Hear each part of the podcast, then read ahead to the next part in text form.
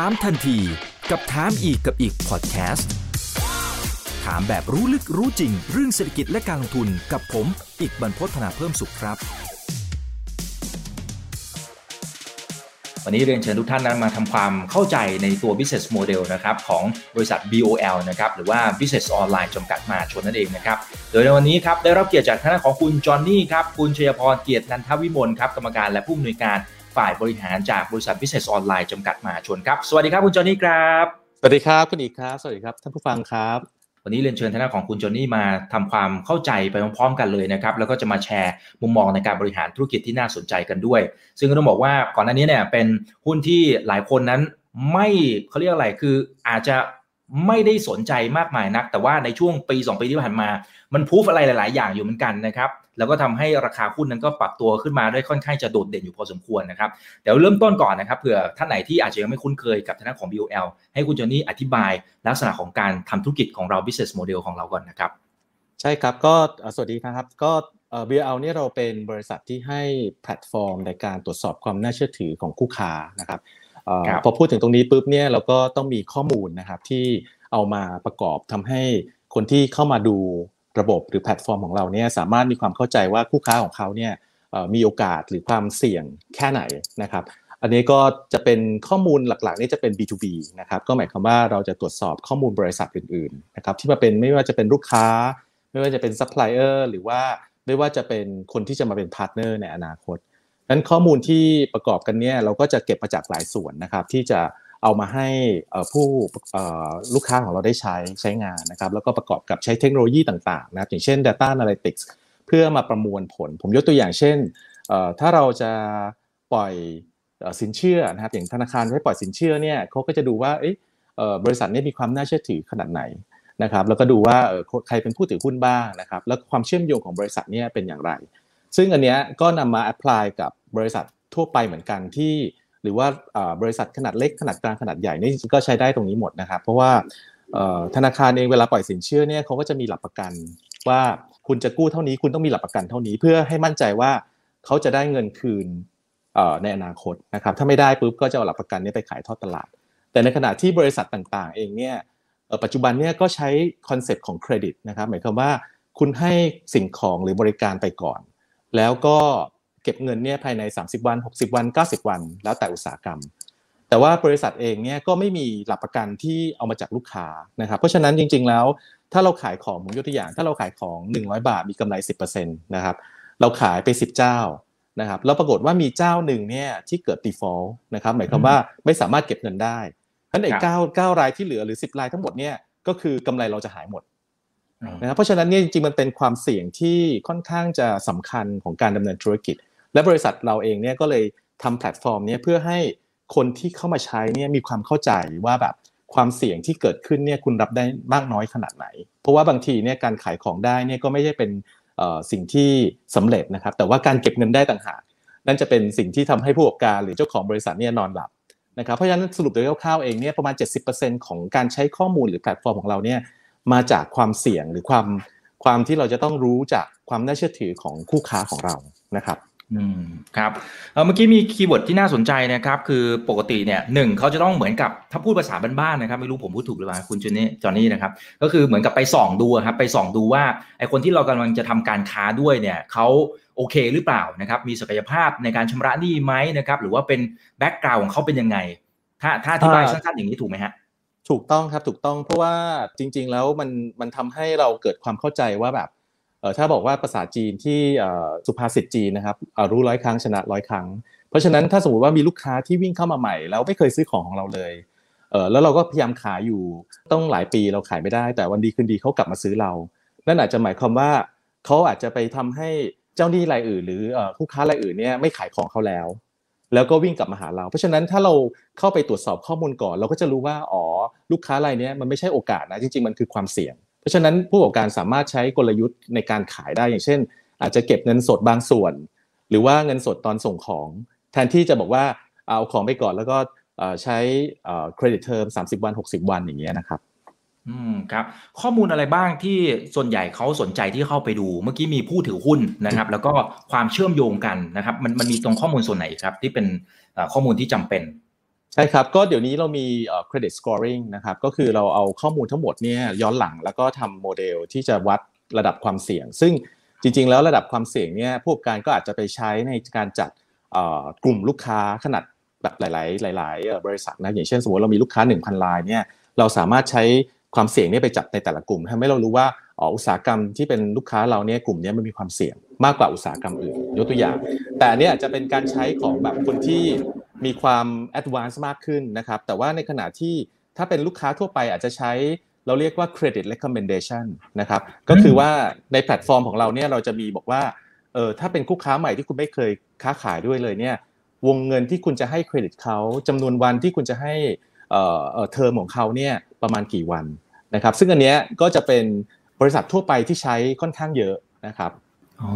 คือเราไม่ได้ให้ raw data ข้อมูลดิบอย่างเดียวแต่ว่ามันมีข้อมูลในเชิงลึกที่เราวิเคราะห์ซ้อนลงไปให้อย่างนี้ใช่ไหมถูกต้องครับถูกต้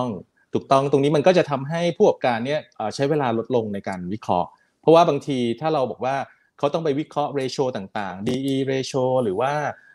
financial ratio ทั้งหมดแล้วดูผลออกมาเนี่ยบางทีแต่ละคนก็จะมีมุมมองที่แตกต่างกันนะครับเพราะฉะนั้นเราก็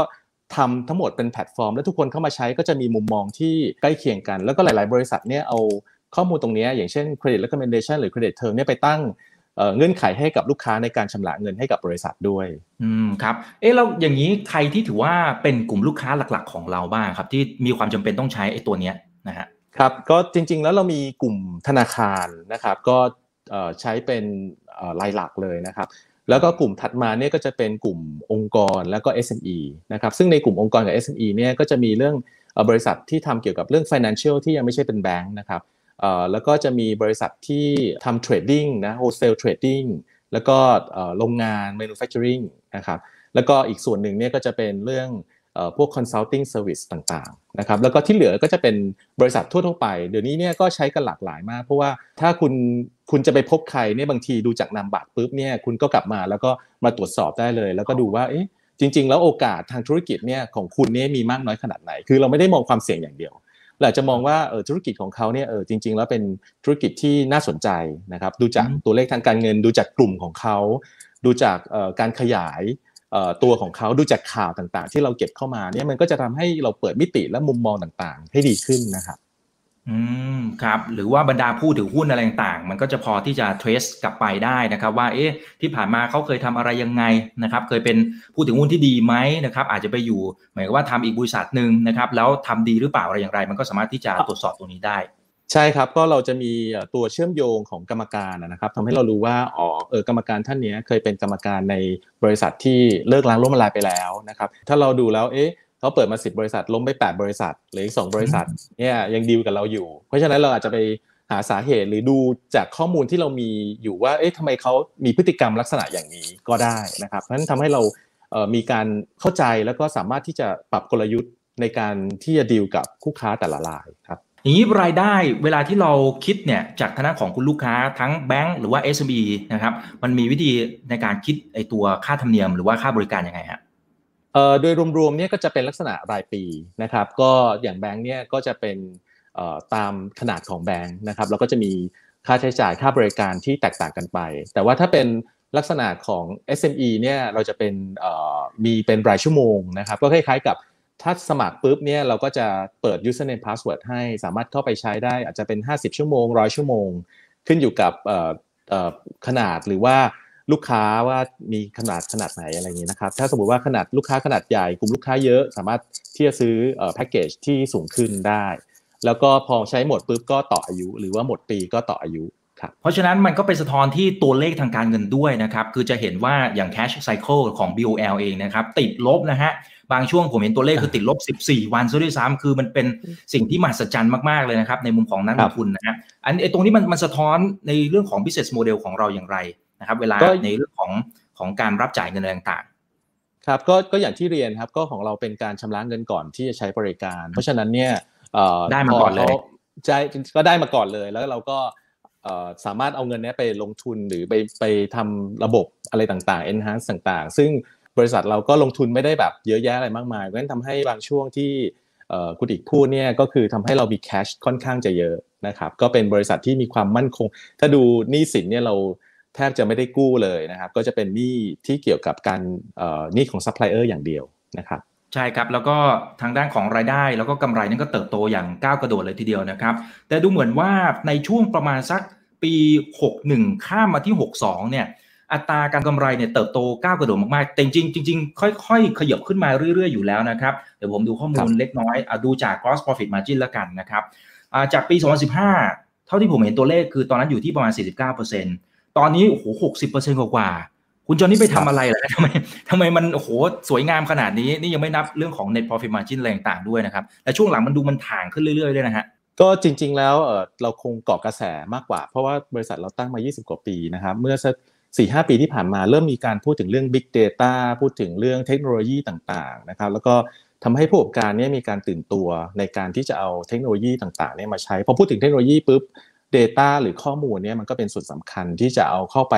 เป็นองค์ประกอบนะครับเพราะว่าถ้ามีแต่แพลตฟอร์มไม่มีข้อมูลเนี่ยมันก็จะแบบไม่เกิดประโยชน์นะครับเพราะฉะนั้นเนี่ยก็เราก็เริ่มมีบริการที่ขายข้อมูลเป็นลักษณะ API นะครับก็คือต่อเชื่อมแล้วก็ทำให้คนสามารถ access ได้แล้วก็มีผู้ประกอบการหลายๆเริ่มขยับตัวที่จะปรับตัวให้สามารถที่จะใช้ข้อมูลเนี่ยได้อย่างมีประสิทธิภาพมากขึ้นทำให้ usage ที่เพิ่มเนี่ยมากขึ้นนั้นยอดขายพอเพิ่มขึ้นปุ๊บเนี่ยจริงๆแล้วธุรกิจของเราเนี่ยมันก็เป็นธุรกิจที่ไม่เหมือนกับที่อื่นเพราะว่าข้อมูลเนี่ยพอเวลาใช้ปุ๊บพอใช้ซ้ำเนี่ยเราก็ใช้ข้อมูลชุดเดิมครับมันไม่เหมือนกับการผลิตวัตถุดิบอย่างอื่นนะครับเพราะฉะนั้นเนี่ยพอเวลาเราผลิตข้อมูลขึ้นมาชุดนึงแล้วเนี่ยพอเวลาเราขายลูกค้าใหม่ขึ้นมา1รายเนี่ยกำไรส่วนใหญ่เนี่ยมันก็จะแบบตกไปอยู่ที่กำไรเงินรายได้ส่วนใหญ่ก็จะตกไปที่อยู่กำไรนะครับเพราะฉะนั้น variable cost ของเราเนี่ยจะค่อนข้างต่ำมากๆงั้นการเติบโตของเราใน 3-4 ปีที่ผ่านมาเนี่ยมันมาจากการที่เทคโนโลยีที่ shift แล้วก็ผู้ประกอบการที่เริ่ม aware ในเรื่องของการใช้ข้อมูลแล้วก็ขณะที่รายได้ของเราเนี่ยส่วนใหญ่ไปอยู่ที่กำไรเพราะฉะนั้นเนี่ยทำให้ตัว gross margin เนี่ยค่อนข้างสูงนะครับแล้วก็สูงขึ้นเรื่อยๆนะครับใช่ครับมันสามารถบอกได้ไหมครับว่ามันถ่างที่สุดเนี่ยอย่างเมื่อกี้ประมาณสัก 60% นะครับมันมีแนวทางไหนที่จะทำให้มันมากกว่านี้นะครับหรือ maximum สูงสุดเนี่ยผมไม่รู้ว่าในเชิง business model มันจะได้สักแค่ไหนนะครับแต่ถ้าบอกไม่ได้ไม่เป็นไรนะครับก็ถ้าพูดในหลักการเราก็พยายามทำให้มีลูกค้าใหม่เพิ่มมากขึ้นเรื่อยๆนะครับจริงๆแล้วก็ที่ผ่านมาผมก็ได้ให้สัมภาษณ์ไปในหลายๆที่นะครับว่าแบบเราคิดว่าจังหวะนี้มันเป็นช่วงที่เป็นโอกาสของเราเพราะว่าจริงๆลูกค้าของเราเนี่ยถ้าเทียบเป็นสัดส่วนกับคนที่มี potential ในการใช้บริการเนี่ยยังน้อยอยู่นะครับอย่างเช่นตอนนี้มีประมาณ 5% ของ potential ที่มีอยู่นะครับ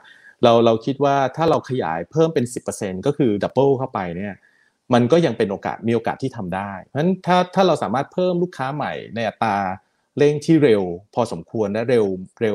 กว่าเดิมในที่ผ่านมาในอดีตเนี่ยเร็วกว่าที่ผ่านมาในอดีตเนี่ยผมก็คิดว่าตัว gross margin เนี่ยมันก็จะขยับและดีขึ้นเรื่อยๆนะครับแต่ว่าอาจจะบอกเป็นตัวเลขหรือว่าตัวอะไรที่ specific อาจจะลำบากนิดนึงครับคุณสุขสันต์ถามเข้ามาบอกว่าแล้วข้อมูลต่างๆที่เป็น database ของ BOL เองได้มาจากไหนอันนี้เป็นคำถามคีย์เวิร์ดที่สำคัญเลยนะครับเพราะนี่ถือว่าเป็นตัวหัวใจของเราเลยนะฮะ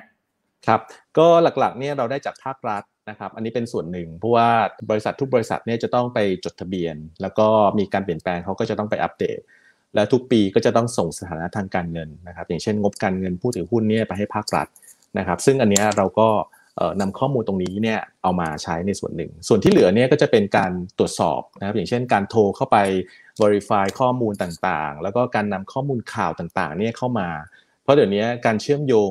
data จากหลายๆส่วนเนี่ยมันก็จะทำให้เราเนี่ยเห็นมุมมองต่างๆได้นะครับก็จะมีข้อมูลจากต่างประเทศที่เราจะเชื่อมโยงอย่างเช่นบริษัทที่ในประเทศไทยเนี่ยก็มีอยู่ประมาณ 10,000-20,000 บริษัทที่ถือหุ้นโดยต่างประเทศนะครับเราก็จะมีพาร์ทเนอร์ของต่างประเทศที่จะมาเชื่อมโยงว่าคนที่มาถือหุ้นเนี่ยสรุปแล้วเป็นบริษัทอะไรอย่างเช่น Lazada เนี่ยถือหุ้นโดย Alibaba นะครับยกตัวอย่างแต่ว่าการที่ไปถือหุ้น Alibaba เนี่ยเขาก็จะไปสิงคโปร์ไปเนเธอร์แลนด์ไปมีส่วนของเขาไปเพราะว่าปัจจุบันเนี่ยนอกจากการวัดข้อมูลเรื่องความเสี่ยงแล้วเนี่ยเดี๋ยวนี้การทำ KYC ก็มีความสำคัญนะครับว่าอยากจะดูว่าใครเป็นผู้ที่ได้รับประโยชน์สูงสุดของบริษัทอันนี้ก็จะเป็นอีกโหมดนึงที่เริ่มมีองค์กรขนาดใหญ่เนี่ยให้ความสำคัญอย่างเช่นสถาบันการเงินบริษัทขนาดใหญ่ที่ทำธุรกิจกับต่างประเทศอย่างนี้เป็นต้นนะครับเพราะฉะนั้นเนี่ยเราก็จะเอาข้อมูลทั้งหมดเนี่ยมาเชื่อมโยงกันเพราะว่าข้อมูลเดี่ยวๆเรามองบริษัทเดี่ยวๆเนี่ย มันก็อาจจะแบบไม่ได้บอกอะไรเรามากนักงั้นพอเราเห็นเป็นภาพใหญ่เห็นเป็นภาพที่มีความเชื่อมโยงเนี่ยมันก็จะช่วยให้ผู้ใช้งานเนี่ยเกิดประโยชน์มากยิ่งขึ้นครับครับแต่ในทางปฏิบัติเนี่ยคือทางด้านของทีมงานของคุณจอนนี่เองเนี่ยต้องไปคัดงบอะไรเงี้ยเหรอฮะหรือว่าทางภาครัฐเขาส่งข้อมูลมาให้เราโดยตรงเลยครับในอดีตเนี่ยจริงๆถ้าคุณอีกลองมองไป20ปีที่แล้วเนี่ยก็จะเป็นกระดาษซะส่วนใหญ่เพราะฉะนั้นเราเริ่มจากการที่คีย์ข้อมูลให้กับภาครัฐนะครับแต่ว่าปัจจุบันนี้เราไปทำระบบ E-filing ให้กับภาครัฐซึ่งทำให้การได้มาซึ่งข้อมูลเนี่ยก็เป็นอิเล็กทรอนิกส์ซะส่วนใหญ่แต่ว่าก็ยังมีบางส่วนที่ยังเป็นกระดาษอยู่นั้นตอนนี้เนี่ยข้อมูลส่วนใหญ่เนี่ยมาเป็นอิเล็กทรอนิกส์และบางส่วนเนี่ยก็จะเป็นกระดาษซึ่งเราก็ยังต้องทำหน้าที่ที่จะคอยช่วยภาครัฐในการคีย์ข้อมูลแล้วก็ตรวจสอบข้อมูลตรงนี้เหมือนกันเพราะฉะนั้นเนี่ยก็จะมาจากหลายๆส่วนและหลายๆรูปแบบแต่ว่าประเด็นก็คือ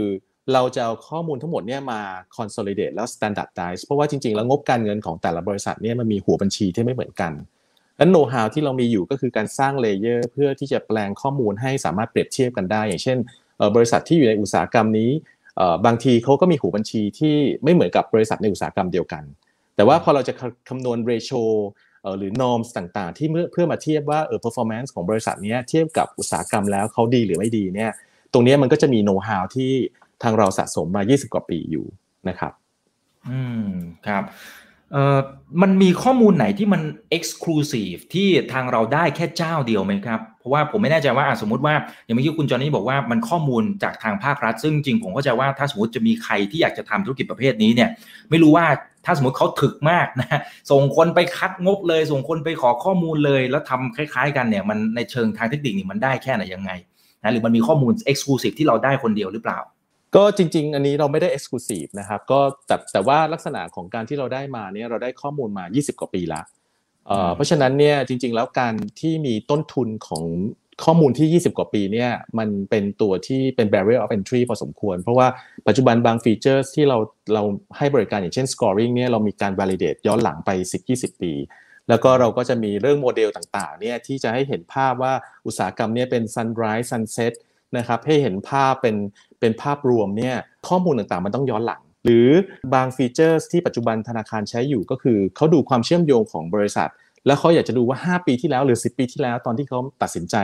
ให้สินเชื่อเนี่ยโครงสร้างของบริษัทเนี่ยในอดีตเนี่ยเป็นอย่างไรเพราะฉะนั้นเนี่ยผู้เล่นที่เข้ามาใหม่เนี่ย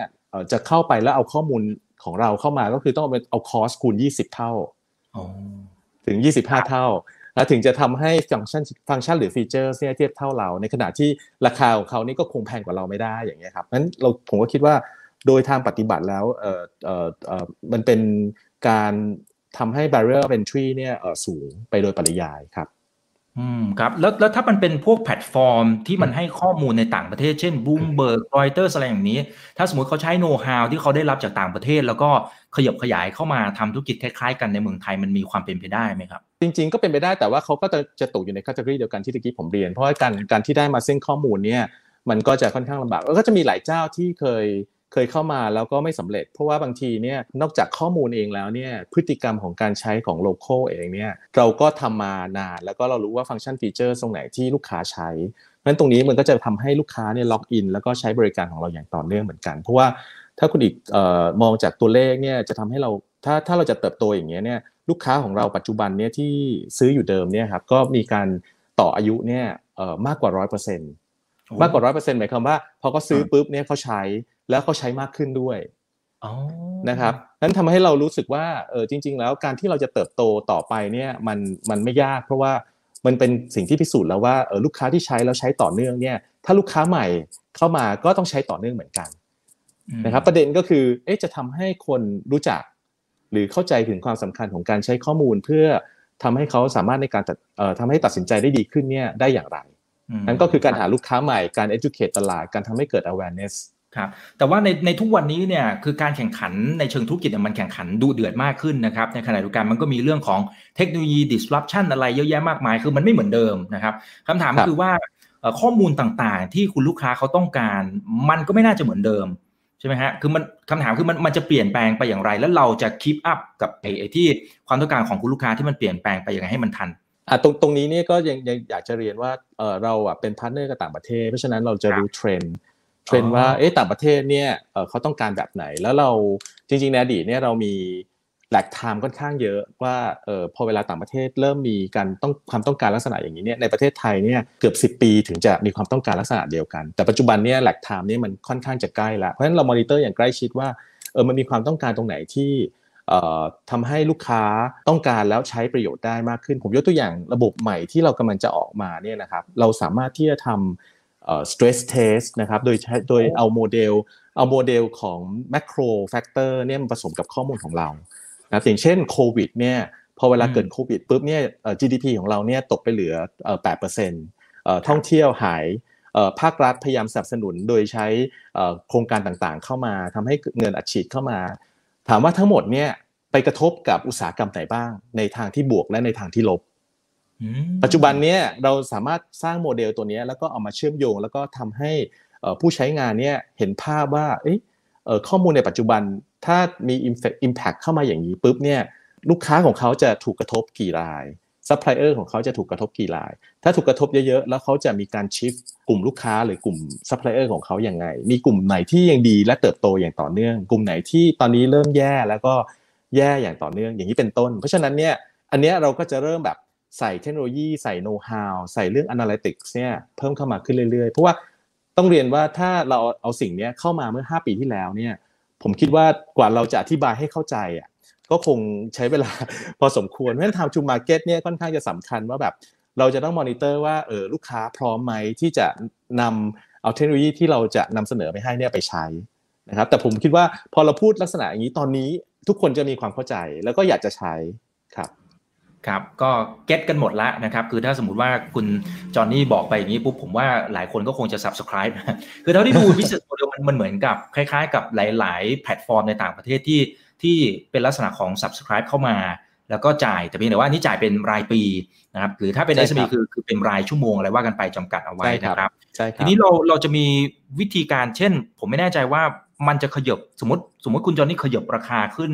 มันมีผลต่อการตัดสินใจของคุณลูกค้าไหมฮะว่าอาจจะไม่สามารถต่อยังไงจริงๆการขยับราคาขึ้นเนี่ยเราไม่ได้ขยับมา10ปีละเราราคาเราแฟลตมา10ปีแต่ว่าการปรับราคาใหม่เนี่ยก็จะเป็นส่วนที่เราให้ข้อมูลที่มากขึ้นด้วยยกตัวอย่างเช่นสมัยก่อนเนี่ย scoring เราให้เป็นเขาจะต้องเหมือนกับตัดสินใจซื้อเป็นรายๆแล้วเขาก็จะตัดเป็นรายๆนะครับก็คือจะต้องมีการตัดสินใจในแต่ละครั้งในการใช้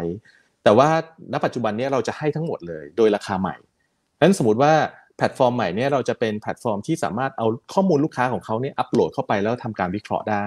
เราก็จะให้เขาเห็นถึงว่าถ้าเขามี 1,000 บริษัทที่เป็นลูกค้าเราจะให้เขาเห็นว่าใน 1,000 บริษัทเนี่ยมีอยู่50บริษัทที่มีความเสี่ยงสูง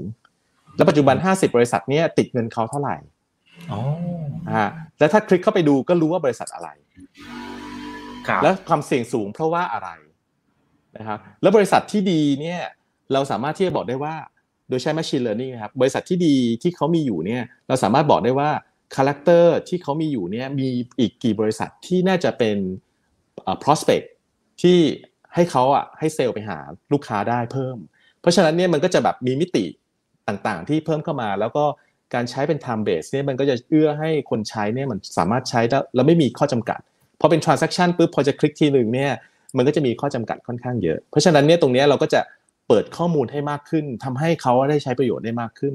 งั้นถ้าลองเทียบสมมุติว่าเราแพ็คเกจของเรา 60,000 บาทยกตัวอย่างนะครับเดือนละ 5,000 บาทอันนี้เรากำลังพูดถึงถ้าเราจ้าง data scientist 1 คน 5,000 บาทอันนี้ไม่มีทางจ้างได้เพราะเดี๋ยวนี้ตอนนี้ data scientist เป็นมนุษย์ทองคำใช่ไหมฮะแล้วยังไม่รวมใช่ครับแล้วยังไม่รวมถึงแพลตฟอร์มหรือว่าฮาร์ดแวร์ที่ต้องซื้อหรือว่า tools ต่างๆที่ต้องซื้อแล้วก็ไม่ได้การันตีเอาท์พุตว่าแบบสุดท้ายคุณจะได้เหมือนกับที่เรากำลัง provide ให้หรือเปล่า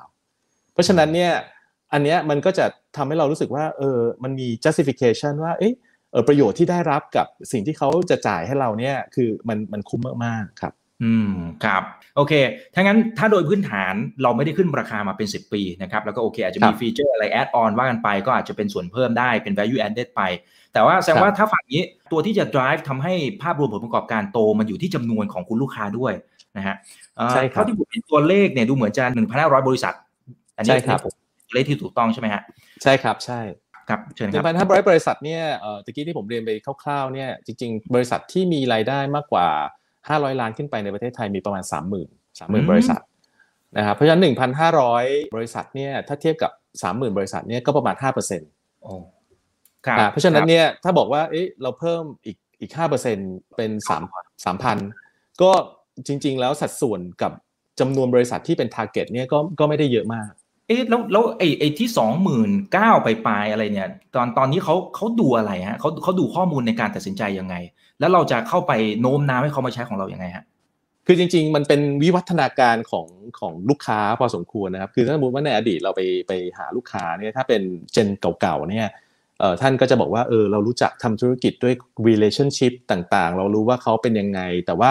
ผมคิดว่าด้วยเพสหรือการปรับเปลี่ยนผลกระทบที่เข้ามาและทำให้การเปลี่ยนของบริษัทต่างๆเนี่ยมันไวมากนะครับที่ได้รับผลกระทบทำให้แบบ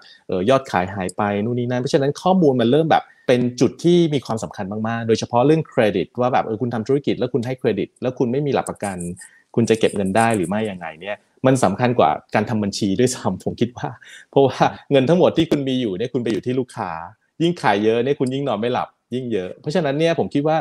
ปัจจุบันเนี่ยพอถึงเจนใหม่ๆเนี่ยการเปิดรับสิ่งต่างๆเหล่านี้มันเยอะมากขึ้นโดยเฉพาะเราพูดถึง Big Data นี่ทุกคนพูดถึง Big Data กันหมดในรอบ5ปีที่ผ่านมาแต่ถามว่า Corporate หรือว่าบริษัทต่างๆที่เอามาใช้เนี่ยมีกี่บริษัทที่ success เพราะว่าพอพูดถึง B2B ปุ๊บเนี่ยจำนวนข้อมูลหรือที่จะมาทำโมเดลมันต้องใช้ข้อมูลที่จำนวนมหาศาลแล้วเราเป็นเจ้าเดียวที่มีข้อมูลมหาศาลขณะนี้ที่เราสามารถสร้างโมเดลแล้วก็ทำนายโอกาสความน่าจะเป็นที่จะเกิดขึ้นได้อย่างแม่นยำนะครับฉะนั้นตรงนี้เนี่ยเราคิดว่ามันก็จะทำให้ผู้ใช้ในปัจจุบันเนี่ยตัดสินใจได้ง่ายขึ้นนะครับครับอย่างนี้แปลว่า1จาก 1,500 รายอันนี้คือ 5% ของทั้งหมดนะครับของบริษัทนะครับที่เป็นกลุ่มเป้าหมายของเราเมื่อกี้คุณจอนี่บอกว่าขยับขึ้นอีก 5% เท่ากับว่าเท่าตัวนั่นก็แปลว่าจาก 1,500 กลายเป็น 3,000 นะครับอันนี้ภายในกี่ปีนะครับภายใน 3-4 ปีเนี่ยครับภายใน 3-4 ปีคือไอ้ที่ผ่านมาเป็น10ปีที่เราทำกันมาเนี่ย 1,500 แต่เรากำลังจะเอมไปเท่าตัวเลยอะไรที่กลยุทธ์ที่ทางของทีมงานคุณจอนี่จะไปลุยไปบุกตะลุยจะ educate เข้าเหรอหรือว่าจะทำยังไงที่จะทำให้ตัวเลขตัวนี้มัน meet เป้าหมายได้ภายในเวลาแค่3ปีครับคือหลักๆนี่จะเป็นเรื่อง education นะครับตอนนี้เราก็มีการทำ MOU กับอย่างจุฬายกตัวอย่างนะครับจุฬาเนี่ยก็จะมี executive program ที่จะแบบให้ผู้ประกอบการเนี่ยเข้ามาใช้ตรงนี้เรากำลังคุยกับ partner รายอื่นๆที่แบบภาครัฐก็ด้วยนะครับที่จะแบบอำนวยความสะดวกให้ SME สามารถเข้าถึงข้อมูลนะครับมีภาครัฐ 2-3 ที่ที่ก็กำลังคุยกันอยู่นะครับเพราะฉะนั้นมันเป็นลักษณะ one to many ที่จะทำให้เกิดawareness ที่จะกวาดให้คนเข้ามาแล้วก็อีกอันนึงก็คือเรื่อง referral program เพราะว่าลูกค้าของเราที่ใช้อยู่เนี่ยถ้าไม่ดีเขาคงไม่ subscribe ต่อนั้นพอเขา subscribe ต่อแล้วถ้าสมมุติเขาบอกต่อให้กับเพื่อนของเขาที่อยู่ในเลเวลเดียวกันในบริษัทอื่นๆอย่างเช่นคนที่จบบัญชีจุฬาบัญชีธรรมศาสตร์หรือว่าบริษัทที่ม.กรุงเทพเนี่ยถ้าถึงจังหวะนึงทุกคนก็อยู่ในตำแหน่งที่ใกล้เคียงกันอยู่ในสายอาชีพที่ใกล้เคียงกันเขาสามารถบอกต่อแล้วก็เราก็มีincentive ให้กับคนที่มาสมัครโดยการบอกต่อของเพื่อนด้วยว่าจะได้ discount เพิ่มนะครับจากเพื่อนที่ใช้อยู่อะไรอย่างนี้เป็นต้นนะครับเพราะฉะนั้นมันก็จะทำให้ multiply effect เนี่ยมันเกิดขึ้นในการหาลูกค้าใหม่ครับเนี่ยคุณ AJ ชายถามเข้ามาพอดีเลยนะครับว่าอะไรที่จะเป็น new S curve ให้กับ BOL ที่กำลังจะทำในอีก 3-5 ปีข้างหน้าจริงๆเมื่อสักครู่นี้พี่จอนนี่คุณจอนนี่นะครับก็อธิบายไปบ้างบางส่วนละอยากจะขยายเพิ่มเติมไหมฮะ 3-5 ปีเลยนะฮะครับก็นอกจากตะกี้ที่ได้เรียนไปนะครับเรามีแพลตฟอร์มตัวหนึ่งที่ชื่อว่า Matchlink นะครับ Matchlink เองเนี่ยก็เป็นเราเรียกว่านวัตกรรมเพราะเราตั้งอีกหนึ่งบริษัทชื่อว่า BR Digital เนี่ยสร้างแพลตฟอร์มนี้ขึ้นมาถ้าพูดจริงๆก็คล้ายๆเราอยากจะมีแพลตฟอร์มที่ disrupt ตัวเราเองนะครับว่าแบบคุณเอาข้อมูลเนี่ยไปหารายได้อย่างอื่นในลักษณะอย่างอื่นนะเพราะฉะนั้นเราสร้างแพลตฟอร์มนี้เพื่อให้ผู้ประกอบการเนี่ยสามารถเข้ามาเจอกันได้นะครับมันก็จะมีฟีเจอร์ที่เอื้อให้เขาสามารถซื้อขายพร้อมกับใช้ข้อมูลเนี่ยเพื่อให้เกิดความมั่นใจว่าการทำธุรกิจในแพลตฟอร์มเนี่ยมันทำให้เกิดความสบายใจในขณะที่เขาสามารถขอกู้ธนาคารได้ด้วยนะครับในแพลตฟอร์มนี้ซึ่งถามว่าความตั้งใจของเราก็คือว่าพอสมมุติว่าผมต้องการซื้อของ1ล้านบาทนะครับแต่ผมไม่มีเงินสดธนาคารเนี่ยเข้ามาทันทีว่า1ล้านบาทคุณจะจ่ายเป็นผ่อนไหมออฟเฟอร์ทันทีงั้นเราก็จะมีเอนจินที่บอกว่าความเสี่ยงทั้งคู่ ทั้งผู้ซื้อและผู้ขายคือเท่าไหร่ธนาคารจะออฟเฟอร์เท่าไหร่ด้วยเรทเท่าไหร่เพราะนี่จะเป็น risk based pricing ก็คือการวัดความเสี่ยงแล้วก็มีราคาที่เหมาะสมกับความเสี่ยงนั้นๆนะครับผมก็สามารถที่จะทำการซื้อขายได้ในขณะที่ผมสามารถทำธุรกิจดำเนินต่อไปได้ด้วยและธนาคารก็สามารถได้ลูกค้าจากตรงนี้ไปแล้วก็คนซื้อก็ได้เงินไปเพราะฉะนั้นนี่มันก็จะเป็นวินวินวิน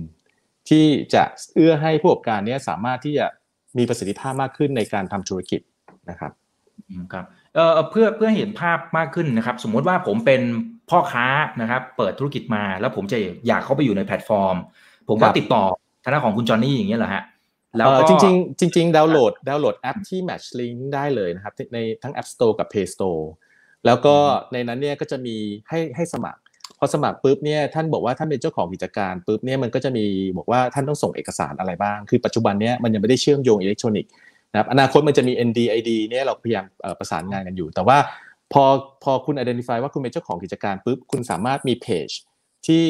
เราเปิดให้อยู่แล้วจริงๆแล้วเข้าไปปุ๊บเนี่ยคุณสามารถ search ข้อมูลบริษัทผ่าน Matchlink ได้เลยนะครับโดยไม่มีค่าใช้จ่ายนะครับก็เราจะมีข้อมูลเบื้องต้นที่ทำให้เรารู้ว่าอ๋อตั้งมากี่ปีแล้วตอนนี้รายได้ประมาณเท่าไหร่กำไรประมาณเท่าไหร่ใครเป็นกรรมการอันนี้เราให้บริการฟรีนะครับแล้วถ้าสมมติว่ามีคนเข้ามาหาคุณจะติดต่อเนี่ยมันก็จะลิงก์ไปหาคุณได้มันก็จะเป็น opportunity ด้วยนะครับว่าแบบถ้าคุณมีของที่จะขายแล้วเขาติดต่อเข้ามาเนี่ยมันก็จะเป็นคล้ายๆกับเว็บไซต์ที่คุณไม่ต้องสร้างไม่ต้องเสียเงินสร้างเองงั้นเราก็จะสร้างตรงนี้ให้เว็บไซต์ทุกบริษัทในประเทศไทยซึ่งปัจจุบันนี้สร้างไว้เรียบร้อยแล้วเพียงแต่ว่าคุณแค่มาบอกว่าคุณเป็นเจ้าของเราก็มีกระบวนการในการตรวจสอบภายใน24ชั่วโมงคุณสามารถที่จะเข้ามาเป็นเจ้าของเว็บไซต์ตรงนั้นได้เลยใน Matchlink ในแพลตฟอร์ม Matchlink ครับแล้วเราได้ตรงไหนฮะหมายถึง BOL เองเราได้ค่าคอมอย่างนี้เหรอฮะหรือยังไงใช่ฮะก็จะเป็น referral fee แล้วก็อาจจะเป็นลักษณะการที่ขายข้อมูลที่เหมือนกับมีมูลค่าเพิ่มมากขึ้นยกตัวอย่างเช่นสมมุติผมเป็นคนซื้อของพอเวลาเข้ามาในระบบเนี่ยเราก็จะทำการบอกว่าส่งข้อมูล inquiry เนี่ยไปให้คนขายครับคนขายถ้าอยากจะรู้ว่าใครซื้อณตอนนั้นเนี่ยผมคิดว่ามันเป็นข้อมูลที่แบบมันมีมูลค่ามากเพราะว่าแบบคนนี้กำลังจะซื้อของแล้วนะคุณจะขายไหมเราก็จะขายข้อมูลตรงนี้ให้กับคนซื้อซึ่งจะแบบราคาไม่แพงนะครับ30 บาท 50 บาทดังนั้นพอเวลาเขากดปุ๊บเนี่ยเขาจะรู้ว่าใครเป็นคนซื้อเขาสามารถส่ง quotation ติดต่อกลับมาหาคนซื้อได้ว่าคุณสิ่งที่คุณต้องการเนี่ยผมมีของนะสามารถส่งของให้คุณได้ทันเวลาราคาที่ผมเสนอเนี่ยเป็นแบบนี้ในขณะที่คนซื้อผมก็จะมีตารางเปรียบเทียบราคาให้ว่าแบบคนที่ส่งเข้ามาเนี่ยใครให้ราคาสูงสุดใครให้ราคาต่ำสุดแล้วมีเทอมที่ดีกว่าการส่งมอบการส่งของเนี่ยที่ดีกว่าแล้วคนซื้อก็สามารถเลือกได้นะครับมันก็จะช็อตเทิร์นการซื้อขายของบริษัทได้เป็นอย่างดีฮะครับเขาก็ไม่ต้องไปเสียเวลาหาข้อมูลนะครับถูกต้องในขณะที่ความน่าเชื่อถือของผู้ซื้อผู้ขายเนี่ยเขาก็สามารถดูได้จากแพลตฟอร์มของเราด้วยนะครับแต่เราไม่ได้เข้าไปการันตีข้อมูลใช่ไหมฮะมันเป็นข้อมูลที่ทั้งสองฝั่งเขาให้มาอย่างนั้นหรือเปล่าหมายถึงว่ารัฐบาลอะไรต่างๆนานาแต่ตัว BOL เองไม่ได้ไปการันตีจริงๆแล้วเราไม่ได้การันตีครับแต่ว่าข้อมูลของเราเนี่ยค่อนข้างเป็นมาตรฐานที่คนใช้กันอยู่อย่างเช่นทุกธนาคารใช้ข้อมูลของเราเพื่อกว่าสินเชื่อเพราะฉะนั้นเนี่ยมันเป็นมาตรฐานของข้อมูลเดียวกันที่แบบทุกคนใช้แล้วจนเขาเชื่อละว่าอันนี้มันคือมาตรฐานนะครับก็มันก็จะมีหลายมุมมองว่างบการเงินของบางบริษัทอาจจะเชื่อถือไม่ได้แต่พอเวลาเรามาเปรียบเทียบในระดับอุตสาหกรรมเนี่ยเราก็รู้ว่าคนนี้ดีกว่าคนนี้เพราะฉะนั้นเนี่ยเรื่องการทำ analytics แล้วเอามา ranking เป็น risk model แล้วทำ scoring เนี่ยมันยังใช้ได้ผลอยู่ในลักษณะของข้อมูลที่มันมีความไม่เหมือนนะครับเพราะฉะนั้นตรงนี้เราก็ใช้วิธีการเนี่ยมาจัดการข้อมูลทำให้เรารู้ว่าความเสี่ยงเนี่ยมากน้อยขนาดไหนได้ครับอย่างนี้เราก็จะได้แค่ครั้งเดียวหรือเปล่าครับหมายถึงสมมุติว่าเขาเจอกันละนะครับจับคู่อะไรกันได้แล้วเราก็อาจจะไปซื้อขายกันนอกแพลตฟอร์มสมมุติเขารู้จักกันรู้ข้อมูลอะไรกัน BOL เองก็จะไม่ได้ตรงครั้งที่3ครั้งที่4หรืออะไรว่ากันไปอันนี้ผมเข้าใจถูกหรือเปล่าครับจริงๆแล้วผมคิดว่าการซื้อทุกครั้งเนี่ยถ้าเราซื้อกับเจ้าเดิมๆอ่ะบางทีเราอาจจะไม่รู้ว่าตอนนี้ซัพพลายเออร์รายอื่นเนี่ยราคามันเปลี่ยนแปลงเป็นอย่างไรบ้างนะครับงั้นการทำที่ถูกต้องก็คือเราก็แค่เข้ามาในระบบเพราะไม่มีค่าใช้จ่ายสำหรับผู้ซื้อเขาก็สามารถที่จะ inquiry เข้าไปแล้วดูว่าผู้ซื้อคนอื่นผู้ขายคนอื่นเนี่ยสามารถ offer ใครได้ดีกว่า ครั้งที่แล้วที่เขาซื้อเราหรือเปล่านะครับเพราะฉะนั้นมันก็ผู้ซื้อที่ฉลาดเนี่ยก็สามารถที่จะ searching ตรงนี้ได้เพราะว่ามันใช้เวลาเร็วมากในการที่จะ respond ตรงนี้ครับครับครับตรงนี้วางเป้าหมายสำหรับตัว S curve ใหม่ตรงนี้ยังไงฮะจริงๆแล้ว Matchlink เองเนี่ยปัจจุบันเป็นช่วง invest นะครับแล้วเราก็หวังว่าตัวนี้จะทำให้เราเนี่ยสามารถขยายใน regional ได้เพราะว่าเราก็มีบริษัทที่ไปตั้งในเวียดนามแล้วก็พาร์ทเนอร์เจ้าใหม่ที่เข้ามาใน BOL ที่ถือหุ้นเข้ามาประมาณ 20% นะครับก็เป็นเจ้าตลาดอยู่ในมาเลเซียแล้วก็เขามีบริษัทที่อยู่ในฟิลิปปินส์ด้วยแล้วเขาก็มีแผนที่จะขยายสิงคโปร์กับอินโดนีเซียเพราะฉะนั้นเนี่ยเราคิดว่าตรงนี้มันจะเอื้อให้การใช้ข้อมูลเนี่ยใน regional อ่ะมันดีมากขึ้นแต่ถามว่าประมาณตัวเลขเนี่ยเรายังอาจจะประมาณได้ไม่ดีมากนักเพราะว่าปัจจุบันมันเป็นการ trial and error business model ต่างๆเนี่ยเราก็เริ่มลองใช้เรามีเริ่มมีการให้ปล่อยกู้แล้วนะครับก็มี SME เนี่ยเข้ามาขอกู้นะครับแล้วก็เราก็ได้เป็นreferral fee จากธนาคารในกรณีที่เขาสามารถปล่อยกู้ได้นะครับอันนี้ก็เป็นอะไรที่น่าสนใจแต่ว่าเอมของเราก็คือเราอยากจะ create visitor ที่เข้ามาแล้วก็ทำให้ตัวนี้มัน connect ไปนอกจากนิติบุคคลแล้วอาจจะมีภาครัฐที่เข้ามาด้วยหน่วยงานอื่นๆที่ไม่ใช่นิติบุคคลเนี่ยเข้ามาด้วยเพราะฉะนั้นข้อมูลต่างๆเนี่ยเราเริ่มเก็บอะไรที่มันเป็น alternative data เนี่ยเข้ามารวมอยู่ในฐานข้อมูลของ Matchlink ด้วยนะครับก็ทำให้ตอนนี้เราสามารถที่จะซื้อขายกับโรงงานได้บางโรงงานนี่ที่ไม่จดทะเบียนเป็นนิติบุคคลเราก็จะมีข้อมูลให้บริการอยู่นะครับครับผมคุณ A นะครับบอกว่ามีโอกาสที่จะทำธุรกิจเหมือนกับแอนกรุ๊ปไหมครับคือให้สินเชื่อส่วนบุคคลโดยการใช้ AI ด้วยตัวของ BOL เองนะฮะ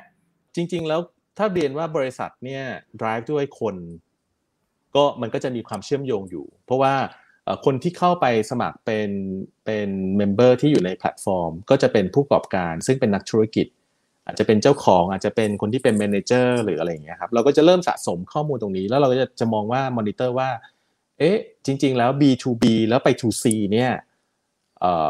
ถ้าตามหลักการมันน่าจะเป็นไปได้แล้ว C ที่เราว่าเนี่ยเป็น C ที่มีความน่าเชื่อถือเพราะว่าเป็น C ที่อยู่ในแวดวงธุรกิจเป็น C ที่มีกำลังซื้อมี purchasing power นะครับงั้นตรงเนี้ยก็อาจจะเป็นอีกเฟสหนึ่งนะครับที่เราจะต่อยอดต่อไปก็ต้องขึ้นอยู่กับ member ที่เข้ามาแล้วก็ subscribe งั้นเราก็อาจจะ offer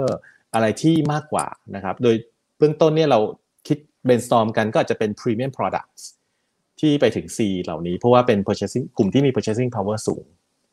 ครับครับอันนี้ตอบคำถามอีกท่านหนึ่งพอดีเลยนะครับคุณวิทิชัยบอกว่า BOL จะมีผลิตภัณฑ์ไปจับกลุ่ม B2C ไหมครับตลาดน่าจะใหญ่มากนะครับหรือจริงๆแล้ว B2B ใหญ่กว่าแล้วมันจะเข้าสู่ในช่วงที่อิ่มตัวแล้วหรือยังจริงๆแล้วอย่างที่เรียนนะครับ penetration ของเราเนี่ยเรายังอยู่ที่ประมาณ 5% ก็ยังไม่ได้เยอะมากแล้วเราก็คิดว่าถ้าเทียบกับใน region เนี่ยเราเรียกว่าอัตราในการที่จะใช้เทคโนโลยีในการทำธุรกิจประเทศไทยนี่ค่อนข้างต่ำนะครับถ้าเทียบกับอีเวนต์อินโดนีเซียหรือว่ามาเลเซียหรือว่าฟิลิปปินส์หรือว่าสิงคโปร์นี่ไม่ต้องพูดถึงเรามีการ adopt เทคโนโลยีมาใช้ในการทำธุรกิจเนี่ยค่อนข้างต่ำรวมถึงข้อมูลด้วยงั้นเราเพิ่งทำ survey หรือ research ใน regional เนี่ยก็ทำให้เราคิดว่าจริงๆแล้วโอกาสของเราเนี่ยโดยเฉพาะช่วงโควิดที่เข้ามาเนี่ยผมคิดว่าผู้ประกอบการหลายคนก็เริ่มคิดว่าจะปรับตัวเพิ่ม efficiency อย่างไรงั้นเทคโนโลยีต่างๆเนี่ยรวมถึงข้อมูลมันก็เริ่มมีความจำเป็นแล้วก็อยู่ในภาพมากขึ้นในการgrow ในการเติบโตของบริษัทนะครับก็อันนี้ก็ยังคิดว่ามันมีโอกาสอยู่นะครับในเรื่องของข้อมูลที่เป็น B2B B2C เองเนี่ยต้องแน่นอนต้องใหญ่กว่านะครับถ้าเทียบ B2B กับ B2C เนี่ย B2C ผมคิดว่าน่าจะใหญ่กว่าประมาณสัก 8-9 เท่านะครับข้อมูลตรงนั้นเนี่ยมหาศาลนะครับก็เราก็ยังเป็นสเต็ป by สเต็ปจาก core business ของเราเพราะว่าถ้าเราจำไป C เลยเนี่ยจริงๆมันต้องเป็นแพลตฟอร์มที่ collect ข้อมูลส่วนบุคคลค่อนข้างเยอะแล้วตอนนี้มันมี PDPA อะไรเข้ามาตรงนี้เราก็ค่อนข้างระวังเหมือนกันนะครับก็เราก็จะขยับเป็นทีละสเต็ปแล้วดูว่าแบบตรงนี้จะต้องไม่ผิดกฎหมายหรือว่ากฎเกณฑ์ต่างๆที่ภาครัฐพยายามออกมาครับคุณก้องเกียรติเลยแล้วกันนะครับคู่แข่งรายหลักของ BOL ตกลงคือใครนะฮะเพราะเท่าที่ฟังดูเนี่ยเหมือนจะไม่มีหรือเปล่าคุณจะคิดยังไงฮะก็จริงๆแล้วภาครัฐหรือทางกระทรวงที่ให้ข้อมูลของเราเนี่ยก็ปัจจุบันก็มีการให้บริการข้อมูลเหมือนกันนะครับ แต่เราก็มองว่าเป็นข้อมูลเบสิกก็เป็นทางเลือกให้กับผู้ใช้บริการที่เพิ่งเริ่มเข้ามาใช้และนี่ไม่มีค่าใช้จ่ายเราก็มองว่าอันเนี้ยก็มองได้สองแบบเพราะว่าเป็นพาร์ทเนอร์แล้วก็เป็นคนที่ให้บริการทางเลือกให้กับคนที่เข้ามาใช้บริการใหม่ๆซึ่งจริงๆแล้วอันนี้เป็นข้อดีถ้ามองได้นะก็คือว่าขาหนึ่งเนี่ยเขาได้บริการใช่ได้รับบริการโดยไม่มีค่าใช้จ่ายแต่ว่าเป็นเบสิกอีกฝั่งหนึ่งเนี่ยเป็น value added ที่เราพยายามจะสร้างอยู่แล้วก็มีค่าใช้จ่ายเพราะฉะนั้นผู้เล่นใหม่ๆที่จะเข้ามาเนี่ย position ที่จะอยู่ในแกนระหว่างตรงนี้จะทำได้ค่อนข้างลำบากเพราะว่าถ้าเขาจะไม่ได้ add value มันก็คนก็ไปใช้ฟรีเพราะว่าไม่มีเหตุผลที่เขาจะต้องจ่ายตังค์ถ้ามันมีความแตกต่างน้อยแต่ถ้าจะแตกต่างมากกว่าเราราคาก็ต้องถูกกว่านะครับเพื่อที่จะมาทำตลาดได้เพราะฉะนั้นตรงนี้มันก็จะเป็นตัวกลไกที่เราคิดว่าการป้องกันmarket share ของ BOL ส่วนหนึ่งเหมือนกันแล้วขณะที่คนที่ใช้บริการของภาครัฐพอเขาถึงจุดๆนึงเขาต้องการอะไรที่มากกว่าเนี่ยเขาก็ยังมีทางเลือกที่มาใช้บริการเรานะถ้าเรามองก็เหมือนกับพีระมิดนะครับข้างล่างเนี่ยเหมือนกับพยายามจะค่อยๆ educate คนใช้ข้อมูลแต่พอเขาต้องการอะไรมากขึ้นปุ๊บเนี่ยมันก็จะค่อยๆขยับขึ้นมาเป็นอยู่บนท็อปของพีระมิดอย่างนี้เป็นต้นครับครับโอเคเห็นภาพนะครับคุณซากตะบอกว่าบริษัทมีซีซันนอลไหมฮะจริงๆแล้วถ้าพูดถึงในอดีตเนี่ยเรามีซีซันนอลเพราะว่างบการเงินจะออกประมาณ Q3 Q4 นะครับก็จะเห็นว่า Q3 เนี่ยมี performance ที่ค่อนข้างดี Q4 ก็จะดรอปมาเพราะว่ามีวันหยุดอะไรค่อนข้างเยอะนะครับแต่ว่าถ้าดูปัจจุบันเนี่ยเทรนด์มันก็ค่อนข้างจะนิ่งๆในหลายๆปีที่ผ่านมาลองเข้าไปดูงบเปรียบเทียบ Q on Q เนี่ยก็จะเห็นว่าQ1Q2 จะโต Q1 Q3 จะโตกว่า Q2 Q4 จะดรอปลงมานะครับอันนี้ก็จะเป็นแพทเทิร์นของ BOL นะครับณปัจจุบันนี้ครับเราจะนำโมเดลธุรกิจแบบนี้ที่เราทำแล้ว success ในไทยเนี่ยไปเติบโตในต่างประเทศแบบเป๊ะๆเลยหรือเปล่าหรือสเต็ปมันจะเป็นยังไงครับโดยเฉพาะเวียดนามเนี่ยมีถามมาเข้ามา 2-3 ท่านนะครับครับโครงสร้างของอุตสาหกรรมข้อมูลในเวียดนามกับเราไม่เหมือนกันนะครับเพราะฉะนั้นเนี่ยการนำไป business model เนี่ยไปที่เวียดนามเนี่ยเราก็จะมีการปรับเปลี่ยนแล้วก็ดูว่าอันไหนที่จะให้ผลตอบแทนหรือว่าให้เราเติบโตได้ในระยะเวลาที่สั้นกว่าในเมืองไทยนะครับอย่างเช่นเราไปจับสถาบันการเงินเราใช้ Matchlink เนี่ยเป็นตัวที่จะเริ่มเข้าไปอย่างนี้เป็นต้นนะครับก็จะมีความต่างไม่เหมือนกับเมืองไทยนะครับเขาบอกว่าในไทยเนี่ย BOL เป็นพันธมิตรที่สำคัญกับหน่วยงานของรัฐก็คือกรมพัฒนาธุรกิจการค้าและต่างประเทศเราจะมีลักษณะแบบนี้ไหมนะครับแล้วก็คุณเคนพี่เคนนะครับก็บอกว่าเราได้สัมปทานข้อมูลจากไหนนะครับข้อมูลด้านการเงินส่วนบุคคลรวบรวมยังไงเหรอครับของเราไม่มีข้อมูลส่วนบุคคลนะครับถ้าเป็นบุคคลธรรมดาไม่มีเราจะเป็นข้อมูลนิติบุคคลทั้งหมดซึ่งได้จากกรมพัฒนาธุรกิจการค้าข้อมูลต่างประเทศเนี่ยเราเป็นพาร์ทเนอร์กับทาง DNB หรือ Dun & Bradstreetเขาก็จะมีพันธมิตรเหมือน BOL เนี่ยทั่วโลกนะปัจจุบันเนี่ยมีอยู่400ล้านบริษัททั่วโลกที่เรา BOL เป็นคนให้บริการอย่างเช่นคนที่ทำธุรกิจส่งออกเนี่ยก็สามารถตรวจสอบข้อมูลของคู่ค้าที่ส่งออกที่ต่างอีกฝั่งหนึ่งเนี่ยมาที่เราได้นะครับก็ตรวจสอบได้เหมือนกันแต่จะเป็นคนละ product นะครับจะไม่เหมือนกับยังไม่ได้เชื่อมโยงแต่ว่าในอนาคตอันใกล้เนี่ยเราก็จะเชื่อมโยงฐานข้อมูลเข้าด้วยกันเพราะว่าเราพบว่าเดี๋ยวนี้โลก